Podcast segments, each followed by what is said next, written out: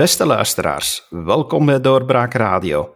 Ik ben David Geens en vandaag heb ik een aantal hele interessante gasten in mijn virtuele studio om te praten over een boek Ontwapend de ongelijke strijd. Mijn gasten zijn dan ook de auteurs van dit boek, Koen Metsu en Julien de Wit, maar uh, aangevuld met Brahim Laitous, imam, die hier over dit onderwerp ook heel veel kan zeggen. Welkom heren. Welkom David, hey, goeiedag. Hallo, goeiedag ontwapend. Eh, als ik ook naar de cover van het boek kijk, eh, dame Justitia geblinddoekt met een pistool tegen het hoofd, ja, dat, eh, dat roept wat vragen op. Dus misschien voor de luisteraars, meneer Metsu, aan u als eerste die vraag, waar gaat dit boek eigenlijk over? Wel, onze huidige maatschappij, ons veiligheidsbeeld en beleid voelt soms een beetje ontwapend aan. Hè? Uh, het is een harde cover, David, en daar heb je zeker vast gelijk in. Uh, de arm met haar zwaard ontbreekt. Uh, zij, ja, haar mond is gesnoerd met de duct tape, staat zelf een pistool tegen haar hoofd, maar bovenal, die, die weegschaal is uit balans.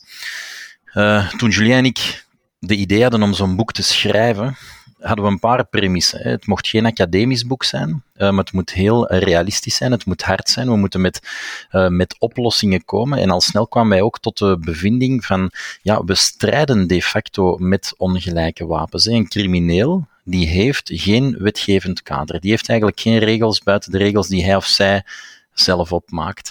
Wij hebben dat gelukkig wel in onze democratische rechtsstraat. Wij hebben wel een, een, een, ja, een wetgevend kader, een grondwet, uh, et cetera. Uh, maar we merken toch wel dat wij ook mee moeten durven uh, evolueren. Um, we tonen eigenlijk aan in het boek dat ons veiligheidsbeleid ertoe dient om net die vrijheid te beschermen.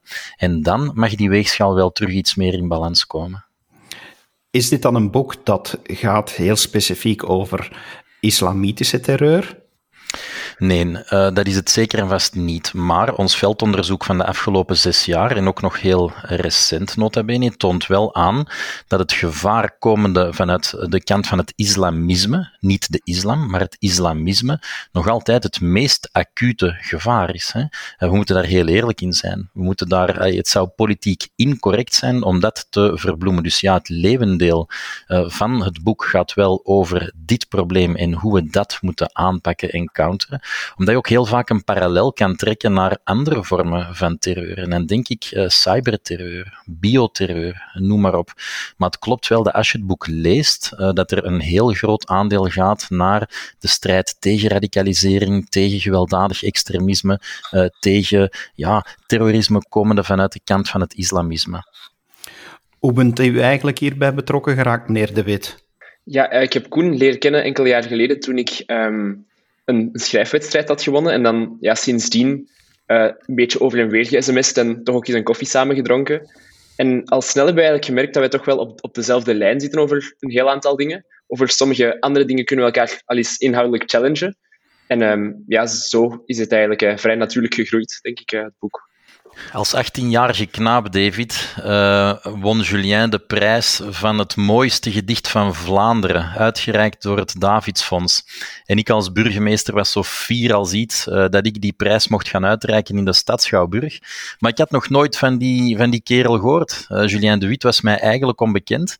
Nu, ik, ik mocht daar een korte toespraak houden om hem te huldigen en ik bereid mij graag voor. Dus ik heb wat gemeenschappelijke leerkrachten opgebeld. Ik heb zijn ouders aan de lijn gehad uh, over wie is die Julien.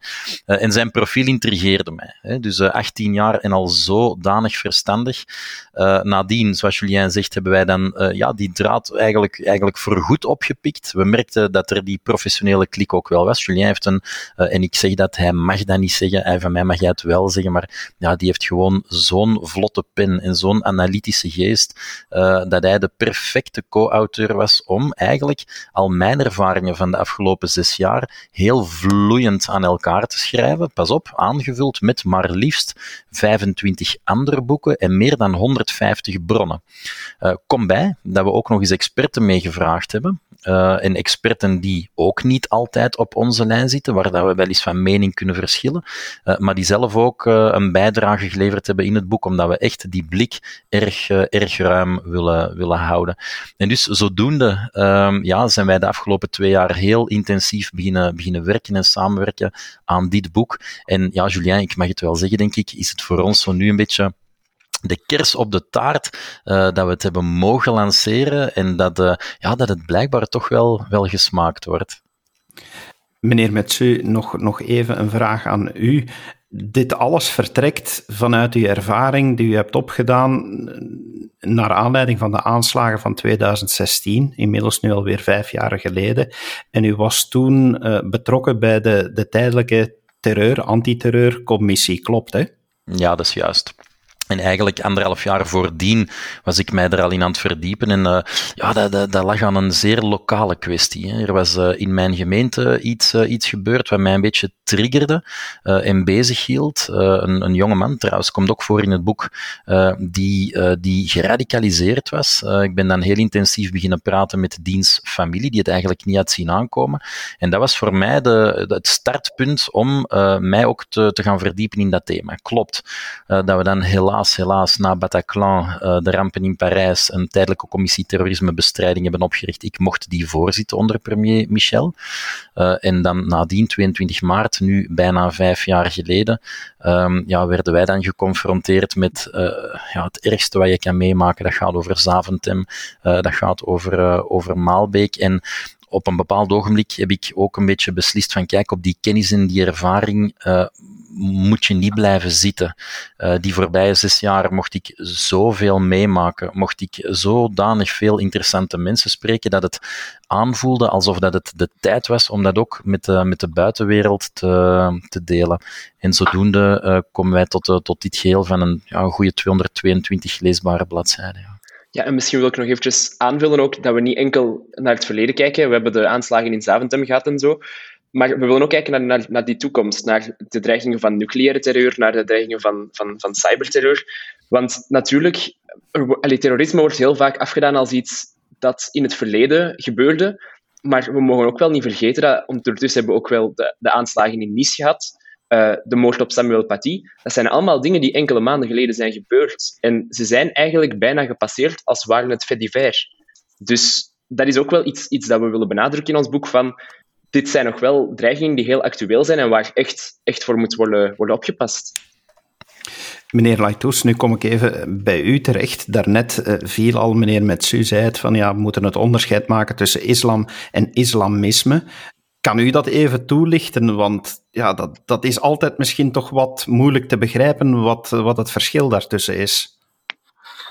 Ja, wel uh, moeilijk te begrijpen. Het, het komt nu uh, in de actuele uh, problemen die zich voordoen, dat men toch wel heel vlug alle moslims over de hele lijn over één kam zal, zult scheren. Dus, en, en dat men eigenlijk denkt dat de islam als godsdienst inherent geweld aanspoort, tot geweld aanspoort. En dat zou natuurlijk wel fout zijn, want en, uh, de islam is een godsdienst zoals alle andere godsdiensten die, die gekomen is met een, uh, met een levensvisie die uh, de mens op aarde geluk, maar ook vrede aanleert.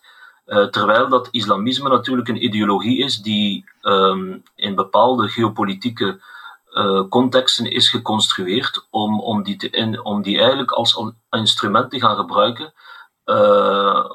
om de hele massa uh, op straat te krijgen, om, om, om heel wat um, ideeën eigenlijk uh, over te brengen die uh, tot opstanden leiden, die tot spanningen leiden tussen bevolkingsgroepen. Voor ons in Europa, islamisme, wij hebben het ook gezien, wat in Nederland, de nota die eigenlijk heel, heel recent is gepubliceerd, waardoor, waardoor dat men toch wel zegt van Erdogan bijvoorbeeld, het, het Erdoganisme, wat ik altijd Erdoganisme noem, is, is vandaag de dag ook heel sterk aanwezig hier bij ons in België. Ehm, de islamitische organisaties die gestuurd worden uh, tot een bepaalde politieke agenda. En dat, dat, dat heeft natuurlijk zijn invloed op de gewone moslim in dit land. Uh, zowel uh, moslims die school lopen, maar ook moslims die in de moskeeën hun erediensten gaan doen. En dat is natuurlijk wel van belang om dan te zeggen, kijk, het islamisme probeert dan uh, een wel bepaalde ideologie door te voeren in de moskeeën, in het onderwijs, uh, in een manier van, van, van, uh, van, van visie dat zij opleggen, dat toch niet altijd uh, ja, de, de mainstream moslim uh, kent. en zeker als het gaat over, ikzelf als theoloog, als ik zie bijvoorbeeld vergelijkingen maak van, van bepaalde literatuur die vandaag gedurende twintig jaar is doorgecijpeld bij onze Vlaamse moslimjongeren, dan zie je daar natuurlijk het effect van. Hè. De gevolgen zijn dan enorm in, de, in de zin dat het hun gedrag, maar ook hun, hun wereldbeeld verandert. Hè. Hoe dat ze kijken naar de democratie, dat, dat democratie wordt verketterd met, met een aantal heilige teksten, uh, dat men eigenlijk de ander of de andersgelovigen ook gaat verketteren als zijnde kafir of, of, of de, de, de tekfir-principe, bij manier van spreken, die men gaat uh, gebruiken. Uh, dat, dat zijn allemaal uitwassen van, van het islamisme. Het islamisme is niet alleen maar louter een begrip dat op academisch niveau kan besproken worden, maar het heeft wel zijn gevolgen op onze maatschappij. En, en daar moeten we natuurlijk wel iets aan doen. Hè. Wij hebben hier trouwens ook een, een executieve, een, een institutionele islam, die normalerwijze moet waken over ja, de harmonie, maar ook over de spiritualiteit van de islam. En wat zien we daar ook gebeuren? Dat daar ook heel veel ideologische gehalte naar, naar boven komt. En dat is natuurlijk niet gezond. Een institutionele islam hoort onpartijdig, neutraal, ook zelf binnen een religie te zijn, en dat eigenlijk alle wetscholen moet overstijgen, alle denkscholen moet overstijgen. We hebben hier vandaag in het land, in Europa, maar ook in België, uh, Soenieten, Shiiten, we hebben mensen die van een Malikitische, Hanbalitische, Hanafitische wetschool zijn.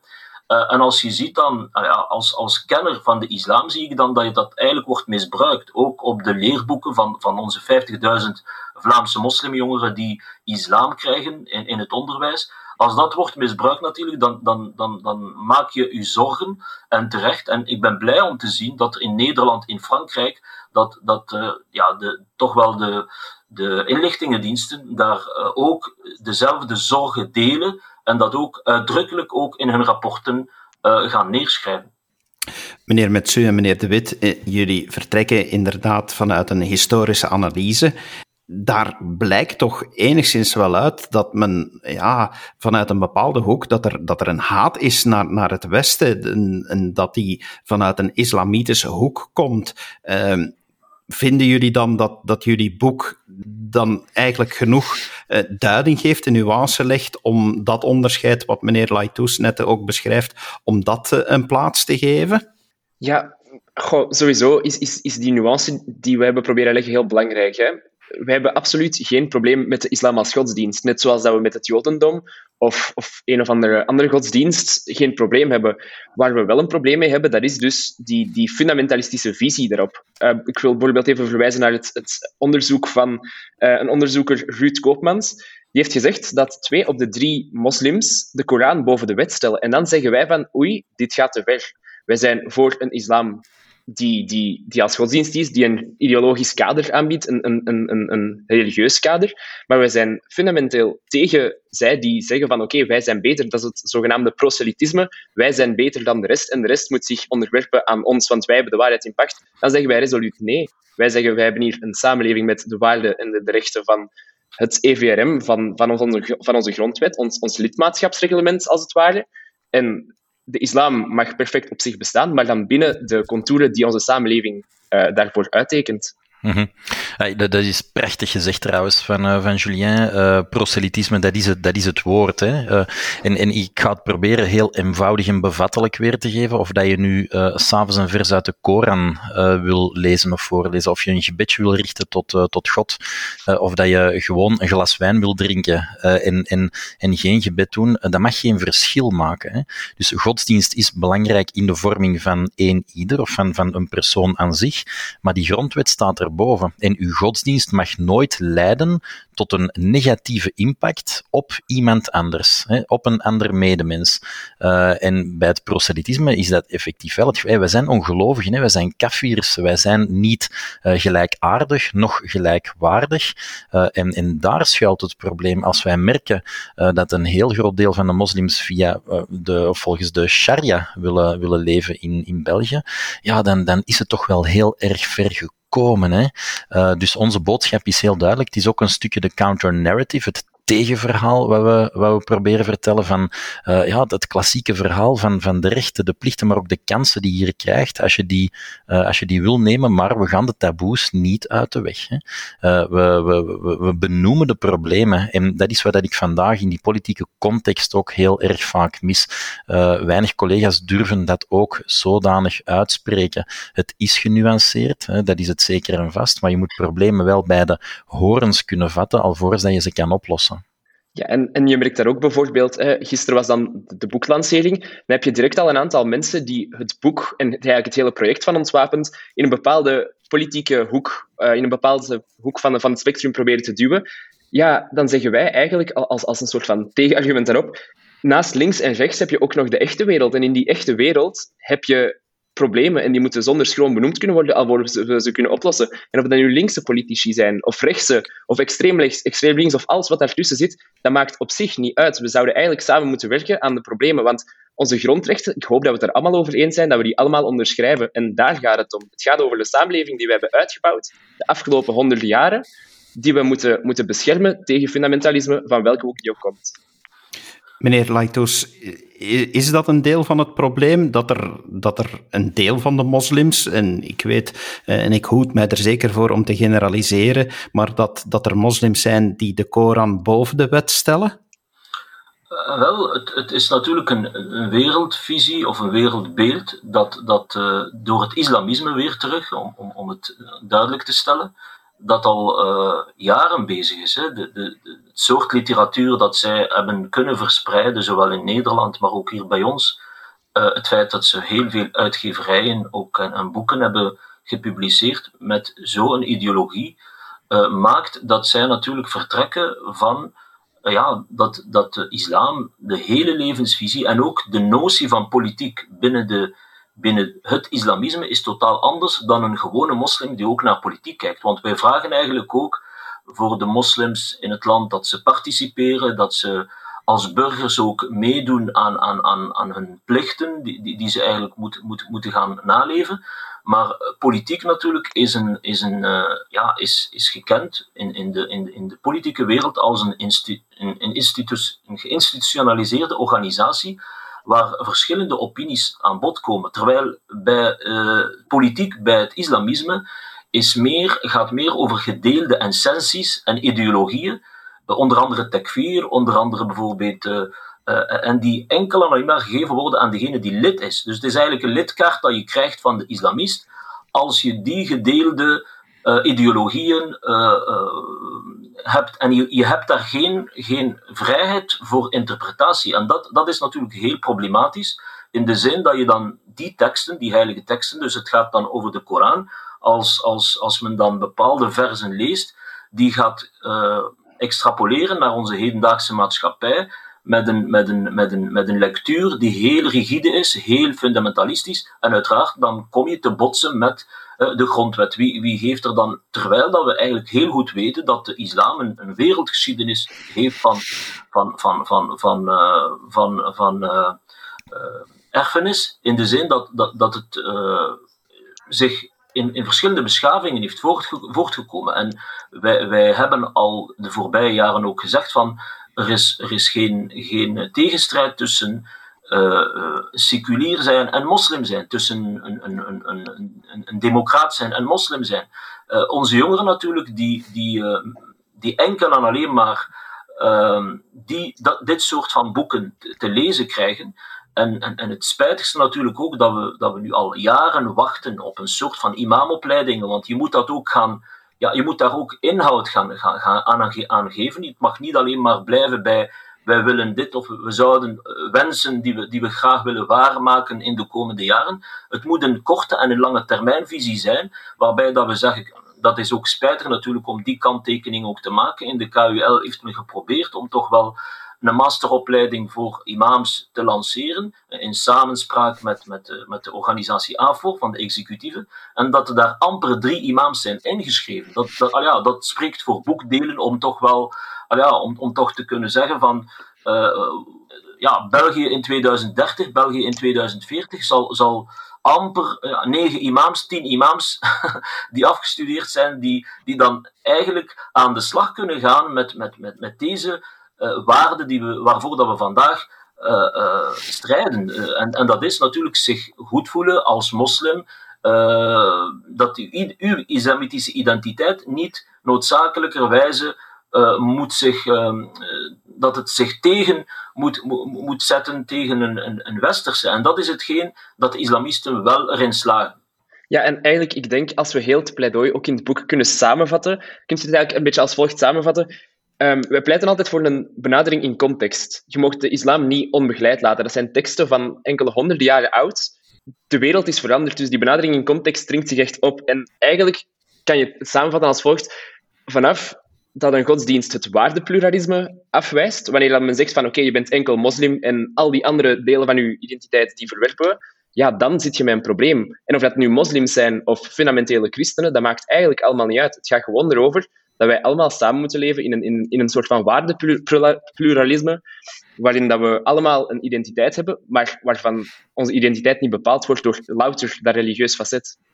Dat probleem is eigenlijk ontstaan in, in 682 eh, na Christus, hè, uh, waar dat je eigenlijk het onderscheid tussen de Shiiten en de Soenieten had. Uh, zij die wel enigszins mee wilde evolueren uh, en zij die zich aan de harde letter wilde, wilde houden.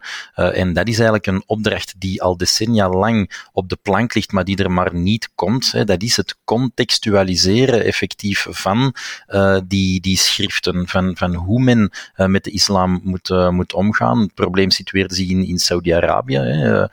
is, het een, is het een theologisch boek? Of is het een, een boek wat wel kan, kan evolueren? Moeten we effectief elk woord van de profeet letterlijk gaan, uh, gaan nemen of niet. Dus ja, het is een probleem dat al heel erg lang meegaat en het is hoog tijd. Het is misschien zelfs al erg laat. alvorens dat er eens mensen opstaan en zeggen van kijk, we moeten ook eens meegaan evolueren. En ik heb al buiten, buiten Brahim Laitus, die ik respecteer, als islamkenner uh, ook nog andere uh, imams gesproken en uh, de facto zeggen zij allemaal hetzelfde. Hè. wij moeten ons schikken naar de regels, naar de regelgeving, de wetgeving van het land in het welke wij wonen. dat is het, het, streven naar de Ummah. Ik, ik weet niet of dat dan nog bovenaan die agenda moet staan. Hè. Bij ons zeker niet. maar maar bon, dat, zijn, dat zijn hele subjectieve inzichten. Hè. We zijn natuurlijk al wel 22 minuten nu ongeveer bezig over de islam, het islamisme enzovoort. Ik, ik, ik zou toch willen zeggen dat het boek ook over veel meer gaat dan, uh, dan dat hoor. Maar het is natuurlijk wel een, een, een belangrijke kern uh, die, we, die we gaan aanpakken in het boek. Ja. Ik wou inderdaad terugkeren naar, naar het boek, uh, meer bepaald naar het feit van dat jullie ook uh, heel wat mensen gesproken hebben. En dat, uh, dat blijkt ook duidelijk uit het boek. jullie schetsen onder andere het traject van radicalisering aan de hand van een persoonlijke getuigenis.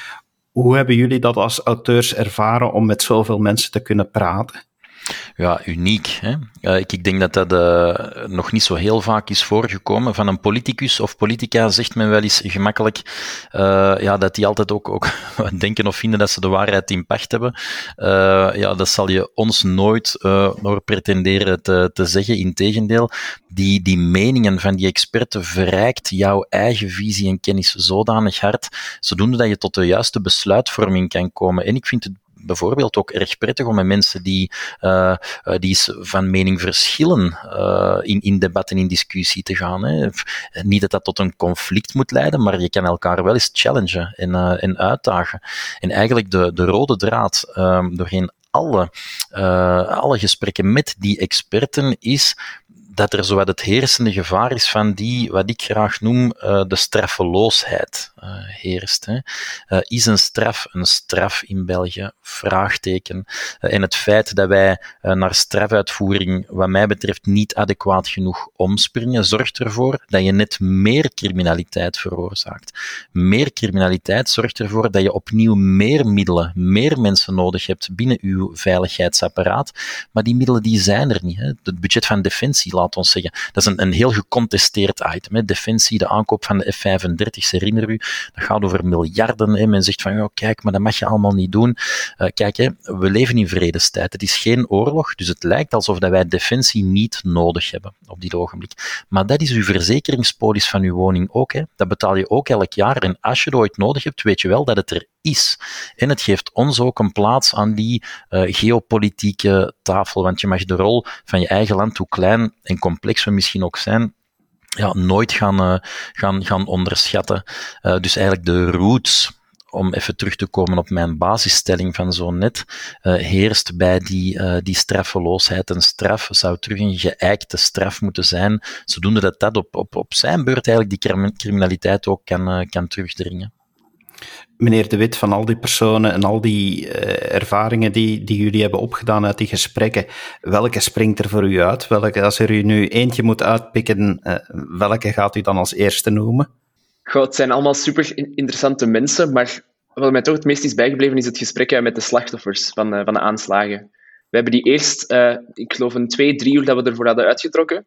Ja, dat zijn er daarna nog heel wat vervolgmeetings geweest, want die mensen, hun verhaal ik denk dat ik de eerste meeting niks heb gezegd, omdat ik gewoon zo, zo van de kaart was eigenlijk, van, van wat die mensen moeten doormaken en hoe in een steek gelaten dat die zich voelen. Dat vond ik echt, echt verschrikkelijk om te zien. En dat vind ik ook zo, zo goed, als ik dat zelf uh, in alle bescheidenheid mag zeggen, aan ons boek. Dat is, we dalen af van die, die wetstraat naar de dorpstraat, want daar is het wel dat de echte drama's gebeuren. Daar zijn het de mensen die werkloos zitten, omdat ze dagen en nachten wakker liggen van hun, hun posttraumatische stress die van de verzekering niets uitbetaald krijgen, dat zijn gewoon gigantische drama's. En daar mag de politiek de ogen niet voor sluiten. Dat, dat vind, ik, uh, vind ik eigenlijk verschrikkelijk wat die mensen moeten meemaken. En hoe dat die mensen dan ook toch nog de kracht vinden om dan te zeggen van oké, we gaan ons verenigen in V-Europe, de, de slachtoffervereniging, en we gaan ervoor zorgen dat het voor anderen beter is. Dat vind ik heel, heel knap. En in alle bescheidenheid, en, en met alle respect, ik kan niet zeggen dat ik hetzelfde zou doen. Ik denk dat het voor mij verleidelijker zou zijn om in een hoekje te kruipen, daar te gaan zitten en mij ellendig te voelen. Maar wat die, die mensen hebben gedaan, die hebben een vereniging opgestart en die maken het voor andere mensen terug beter. Dus dan denk ik van, laat ons dan als, als politiek, ik ben geen politieker, maar dat de politiek deze mensen dan een beetje kan ondersteunen en, en, en kan helpen. Want ja, het zijn echt sociale drama's die, die daar gebeuren. En, en we laten ze eigenlijk op dit moment gewoon nog in de steek. Ja, meneer Metsu, dat heb ik ook wel geleerd uit Ontwapend. Uh, dat, er, dat er eigenlijk de overheid dat die eigenlijk niet de middelen heeft om, om slachtoffers van zulke terreur om die bij te staan. Ja, de middelen zullen ze zeker wel hebben, maar niet uh, het wetgevend kader. Hè. Uh, middelen zijn er altijd. Zie je wat er gebeurt nu tijdens uh, een coronacrisis. Hè. We hadden het al socio-economisch zodanig moeilijker, waren geen middelen, maar nood breekt wet. Hè. Dus nu zijn er toch middelen genoeg om iedereen een hand boven het hoofd te houden. Of de lippen boven water te houden. Dus ja, dat is er wel. Hè. Men werkt ook wel met provisies. Maar dat garantiefonds is er nog altijd niet. Hè. Dat beloofde garantiefonds, dat uniek loket, is er niet. Uh, slachtoffers, Belgische slachtoffers in het buitenland, ja, die hebben één single point of contact. Eén contactpersoon en die zal hun uh, probleem trachten op te lossen, of zich althans daarover ontfermen als je de getuigenissen hoort, en, en je kan ze ook lezen in ons boek, uh, we hebben een, een drie, viertal getuigenissen daarin in opgenomen. Eigenlijk de, de zin die dan blijft nazinderen is van, kijk, mocht een, een verschrikkelijke ramp, en God behoede, laat ons hopen van niet, zoals in Zaventem en Maalbeek zich nu nog eens voordoen. Die slachtoffers gaan geconfronteerd worden met exact dezelfde problemen. Ze hebben maar één doel voor ogen en dat is herstellen. Hè, zowel mentaal als fysisch herstellen. Maar zij worden geplaagd met een, een bureaucratische rompslomp van papieren en dat gaat van uh, gewone administratie tot uh, overleg met de verzekeringsmaatschappij en dergelijke meer. En daar heb je echt die, uh, die coaches voor nodig die je proberen te ontzorgen. Hè, die, die ervoor zorgen dat jij kan doen wat je moet doen. En dat is proberen daar bovenop te komen. Want jij was een slachtoffer. Uh, de terroristen hebben gepoogd om de maatschappij via jou te raken. En het is dan diezelfde overheid en maatschappij die u dan een stukje in de steek dreigt te laten. En, en dat, is, uh, dat is gewoon niet hoe het hoort. Hè. Dus vandaar dat wij daar ook die, uh, die lans breken. Ja. En als ik daar nog eventjes mag aan toevoegen, om even terug te komen op uw punt van de middelen de middelen zijn er, zoals Koen zegt, altijd. En dat is dan wat mij persoonlijk enorm frustreert als je dan de verhalen van de slachtoffers hoort. Dat is voor VZW's die allerhande speciale doelen ehm, dienen. Bijvoorbeeld het maken van kippenrennen of het, uh, het bakken van zuurdezenbrood. Die VZW's krijgen honderdduizenden euro's toegestopt door de regering, maar dan voor slachtoffers van terreur zou er, zou er geen geld zijn. Ik vind dat, dat is misschien vrij rudimentair uitgedrukt, maar ik denk wel dat er eh, geld voor deze mensen vrij te maken valt, hoor. Jullie hebben het in het boek Ontwapend ook over deradicalisering. Uh, meneer Laitous, uh, misschien dat ik dat eerst eens aan u ga vragen van, vindt u dat dat mogelijk is? Kan iemand die, die op het verkeerde pad is geraakt, kan die, kan die terug bijgestuurd worden? Wij geloven in de goedheid van de mens. Uiteraard, het, het programma dat meneer Koen, meester Walter, dames zijn begonnen deradiant wij hebben meteen ja gezegd om daaraan deel te nemen vanuit de theologische onderbouwing, om die mensen eigenlijk uh, meteen uh, hun ideeën, maar ook hun gedachtegoed, dat ze geweld zouden plegen om, om aan een doel te kunnen bereiken, om dat te ontkrachten, hebben we direct gezegd van ja, oei, dat, dat, dat is iets heel erg en gevaarlijk. En gelukkig hebben we natuurlijk een vijftiental mensen begeleid in de gevangenissen, in de Belgische gevangenissen. En vanuit die gesprekken zijn er toch heel veel uh, constructieve, maar ook herstelgesprekken gebeurt, uh, waar, waar, waar, waarna, waarnaar dan gekeken wordt van kijk, uh, het is mogelijk om toch tenminste een disengagement te doen, om niet te spreken over een directe meteen deradicaliseren, maar toch wel om, om afstand te nemen van bepaalde ideeën en die te gaan koppelen en te linken met, met, met een geloof. Want de geloof die komt om, om het welzijn van de mens hier op aarde te, te, te, te versterken, kan onmogelijk uh, samengaan met, met geweld en iemand te gaan doden, uh, koelbloedig te gaan moorden, vermoorden en te zeggen, ja, het is namens God. Dus God heeft geen gods, uh, God heeft geen woordvoerders hier op aarde, gelukkig maar. Uh, dus niemand, geen enkele islamistische groepering kan dat ook opeisen. En, en als je daarover discussieert, bij, bij de gewone, eenvoudige gesprekken, uh, het zijn allemaal concepten van ja, uh, islamitische staat, jihad, dat, dat je eigenlijk uitlegt op een, op een manier dat je zegt, ja, jihad is een ruimere betekenis, taalkundig, het is streven naar, naar het betere. je kan een jihad doen dat, dat intellectueel is, een jihad dat, dat, dat toch wel voor je maatschappij waarin dat je leeft, dat je in, inzet voor de armoede in je, in, in, in je wijk en dergelijke meer. Dat hebben ze nooit gehoord. En zeker als je dat natuurlijk uit uh, het biografie van de, de geschiedenis van de islam uh, gaat, gaat uitbrengen, dan kijken ze naar u en dan zitten ze met de, met de mond vol tanden en te zeggen, ja, is dat wel zo? Uh, staat dat in de bronnen? En als je dan mooi kan aantonen van, kijk, vers 32 of overlevering in, in, in, dit authentieke overlevering, dan, dan, dan heb je ze mee en dan gaan ze discussiëren en dan ben je eigenlijk op de goede weg.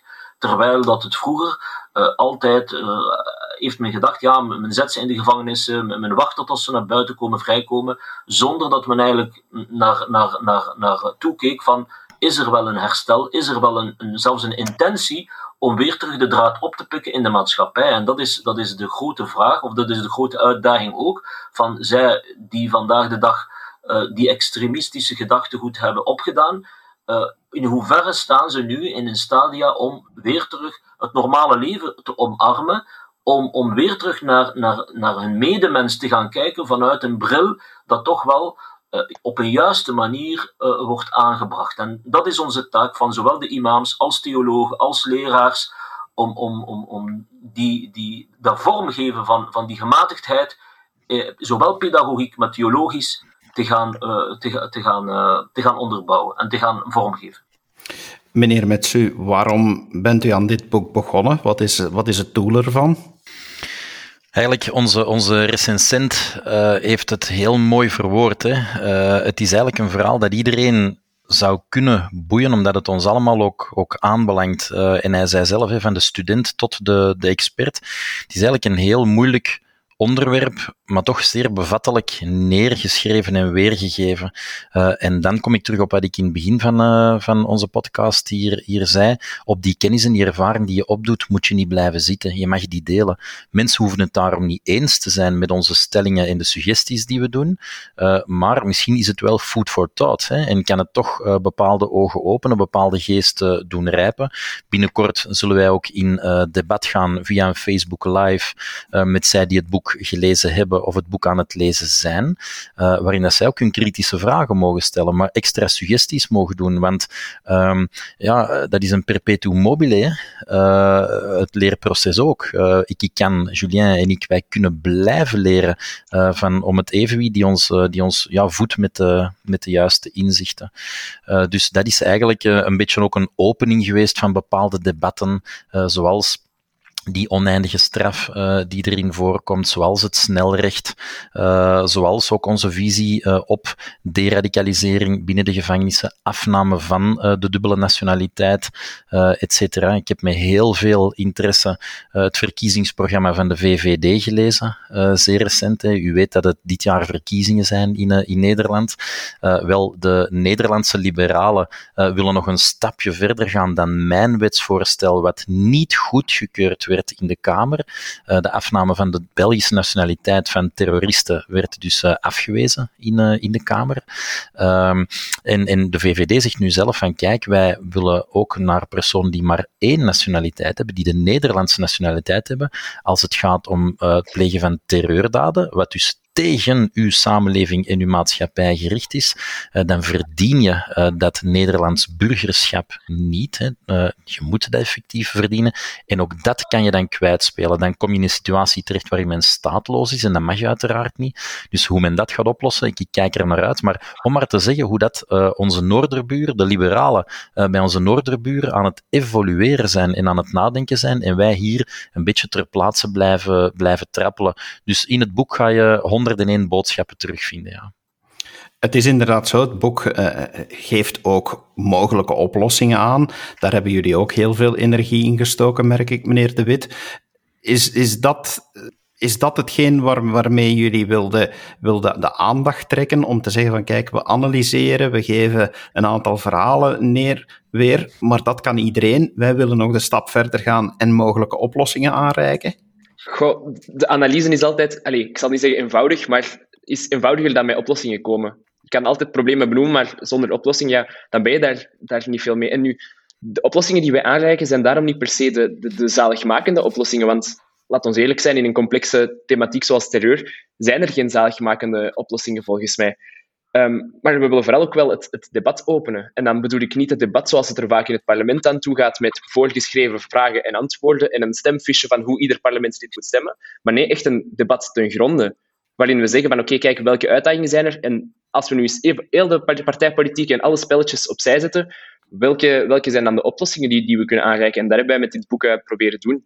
Dus zelfs al, al, al, ben je het niet eens met het, het rechtsere gedachtegoed, dan denk ik nog dat het boek iets voor jou zou kunnen zijn. Gewoon puur voor die, die intellectuele, inhoudelijke challenge.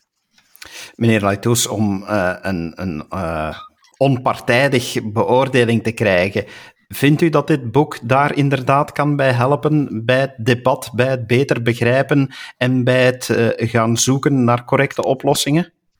Maar het is zeker een gedurfde boek. Hè. Ik, ik heb het ook uh, heel snel doorgenomen en ik heb heel, gezien, uh, heel wat uh, paragrafen mee, gezien dat toch wel een, een, een naast, het, naast de analyse ook um, oplossingen aanreikt die daadwerkelijk uh, bruikbaar kunnen zijn. Hè. Onder andere uh, het deradianten of, of het deradicaliseren bijvoorbeeld, hoe, hoe, men dat uh, moet gaan doen. Maar ook de, de discussie te openen over het islamisme.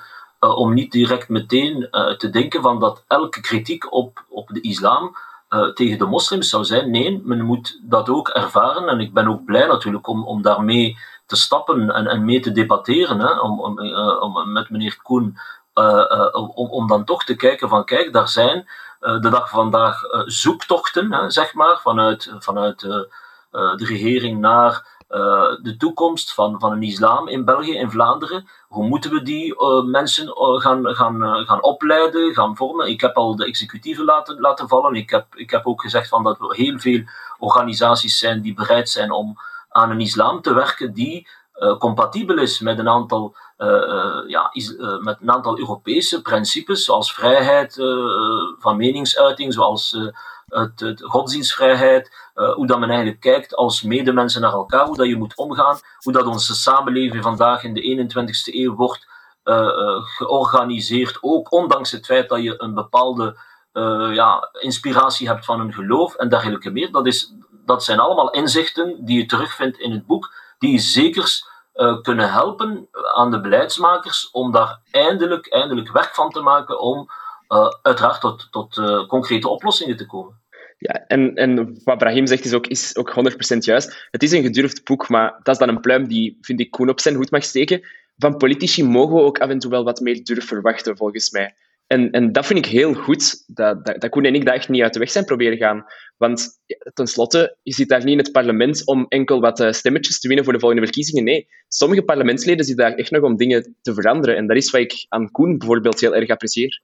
Ook, ook belangrijk misschien om, om toe te voegen, we hebben ook ervoor gekozen om vanuit het BIC, het Brussel International Center in Brussel, om dat boek ook naar de Frans, Franstalige versie is uh, bijna rond, maar ook een Engelstalige versie uit te brengen. Ik denk dat dat belangrijk is, dat het niet alleen maar in Vlaanderen, in België uh, gelezen kan worden, zeker ook in de Arabische wereld, in de islamitische wereld, maar ook in de Europese landen. Ik denk dat dat toch wel belangrijk is om te zeggen van, dit is nu het boek dat toch wel uh, zeker uh, heel, wat, heel wat oplossingen kan, kan aanreiken. En uiteraard is dat één van de vele oplossingen. Hè. In alle bescheidenheid denk ik dat dat zo kan onderstrepen worden, maar toch, nogmaals, in verschillende talen kan, het, kan het zeker naar de toekomst toe een aantal middellange, maar ook lange termijnvisies um, ja, tot, tot stand brengen. Heren, ik denk dat we nog uren kunnen praten over dit onderwerp. Jullie hebben inderdaad uh, heel wat inzichten bijgeleverd. Het is ook een uh, zeer leerrijk boek.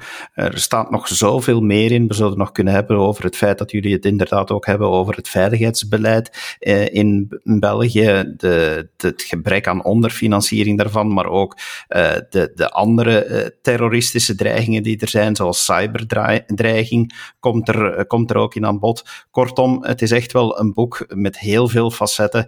Te veel om allemaal te bespreken in één podcast. Dus ik moet uh, spijtig genoeg hier al afronden, maar ik ga jullie wel hartelijk bedanken, meneer Laitous, meneer De Wit en meneer Metsu. Dank u wel voor jullie tijd.